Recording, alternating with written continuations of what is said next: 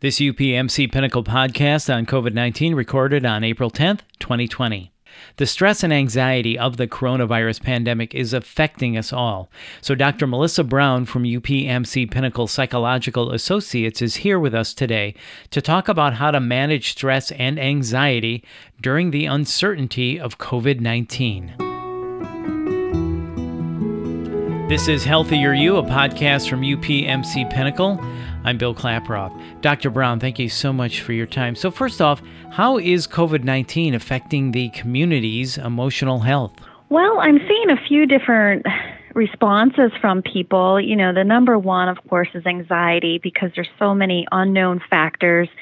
And frankly, as a world, we've not ever had to deal with anything such as stay at home. You know, we're we are not used to that. So people are very anxious about what does this mean? And they're anxious about the illness itself and of course worried about loved ones. Are they going to get it or is anybody in their family going to die? Of course, those are the, the top anxieties that I've been hearing about.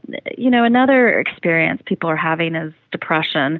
And as we're you know more isolated from our family and not able to engage in the different activities that we're normally are typically you know doing and our typical routines are certainly disrupted and schools are canceled and activities are canceled. It really um, can certainly help uh, in, you know contribute to that depression. And and the other piece that I'm hearing about from a lot of people is, is also anger.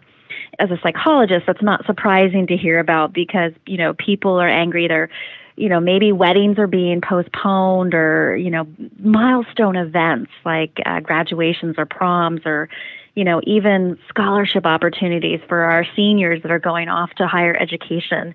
And, you know, sometimes, you know, I'm also hearing uh, just people are frustrated with the mixed messages that they're receiving from the media or the federal or state or local communities. And that that's really just uh, what the big three, if you will, that I've been hearing about from people.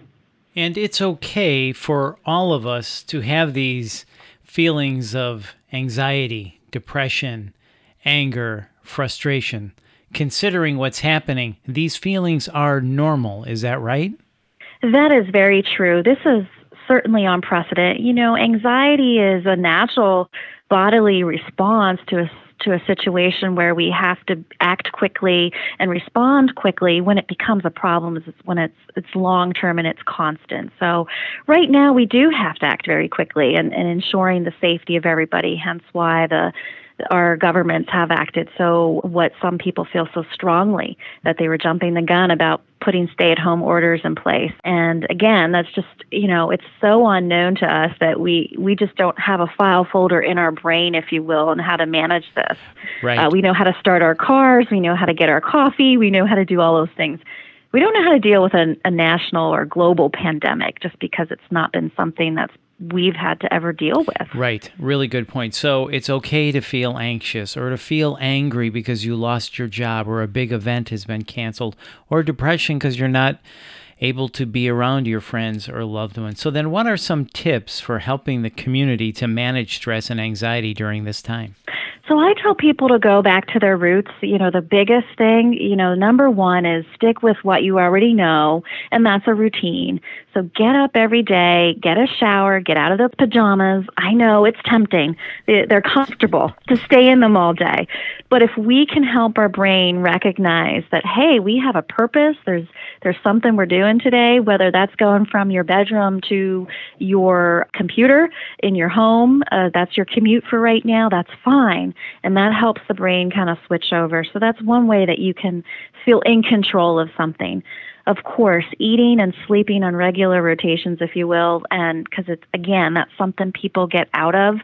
Schedules get kind of wonky, if you will, and, and out of sorts. So if you can get on that regular sleeping schedule and eating schedule again, that will help, again, nourish your brain in, in different ways. And the other thing I'm just encouraging people to do is connect with others and don't, you know, try not to isolate. And whether you connect through various social media apps or, you know, other electronic methods or even with good old fashioned snail mail, that's something to do. You know, write a letter, which most of us probably haven't done in a long time. So, exercise, of course. Yeah, getting outside and exercising. And again, there's mixed messages. Can we go outside? You know, again, spiking that anxiety, of course, following the recommendations of the CDC and other, you know, Department of Health and other organizations is important to do. And I, you know, the other thing I just say, limit your exposure to the to things that are creating the anxiety for you. So finding a time of day to check in on the news. What are the newest developments, but limiting that, especially if you're finding that it's spiking your anxiety. And finally, the biggest thing that I, I encourage people to do is find a way that gives you a sense of purpose. And in these times that are so unprecedented, people want to help. And how can you help? And, you know, maybe it is sewing masks or getting groceries for an elderly neighbor or just simply checking in on an elderly neighbor. You know, that helps people really feel like they can do something and that they, again, giving a sense of control. And as I stated earlier, that's the part that really contributes to our anxieties, that out of control feeling. Absolutely. That's a great list. And thank you for sharing that with us. So I was taking notes. Dr. Brown. So, number one, pay attention to your routine. Number two, eating and sleeping in a regular rotation, right? People working at home, schedules can get out of whack. So, make sure you pay attention to eating right and mm-hmm. sleeping well yeah. in regular patterns.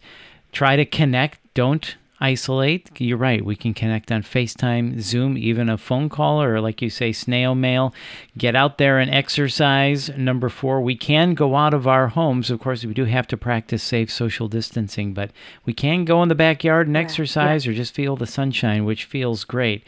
Limit exposure to things that spike your anxiety. Number five, right? I know if I have the news on too long all day, I start to be like, oh my God. So good to shut the TV off and don't absorb all of the bad news that we hear coming out of New York and other places.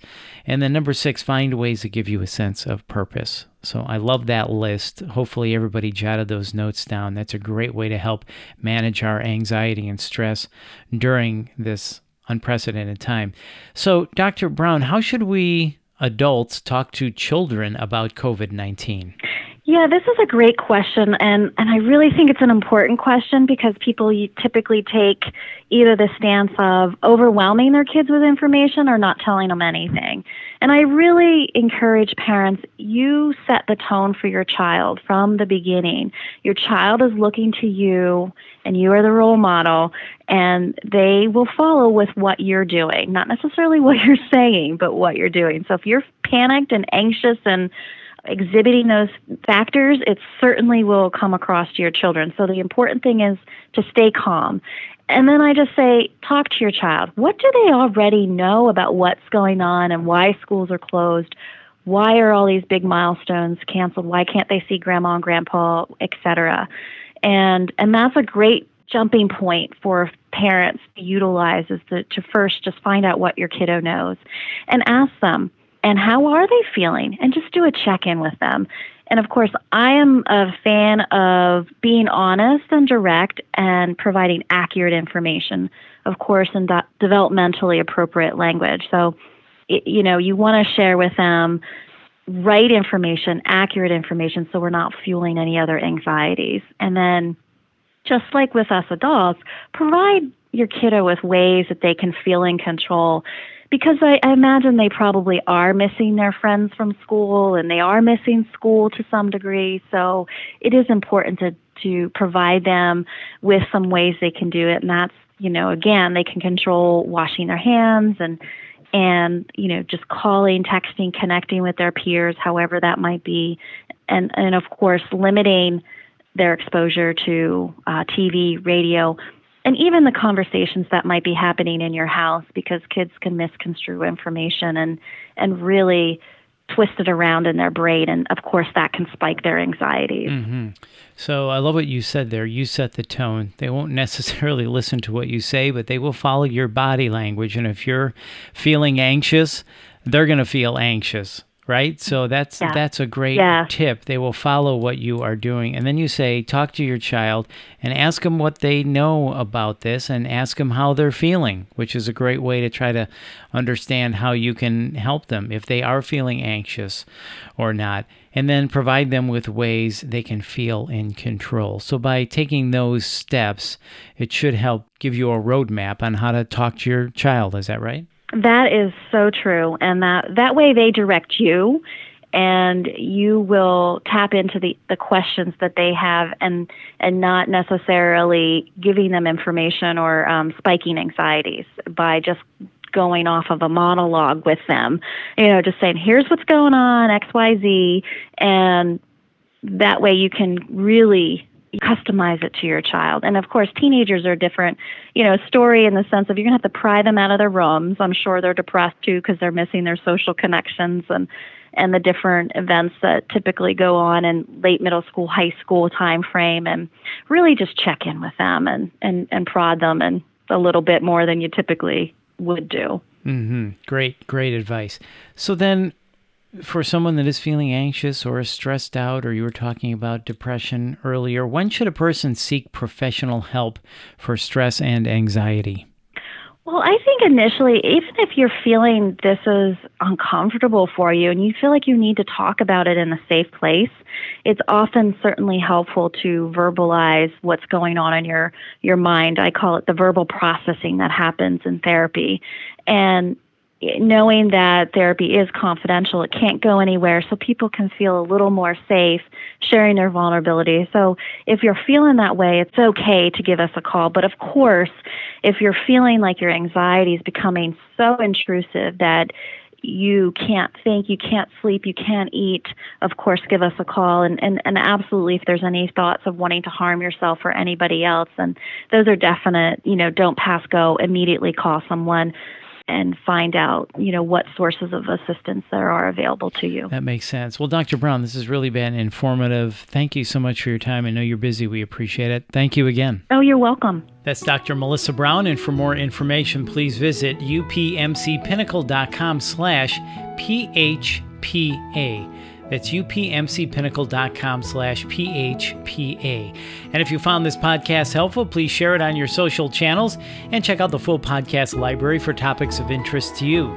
This is Healthier You, a podcast from UPMC Pinnacle. I'm Bill Klaproth. Thanks for listening.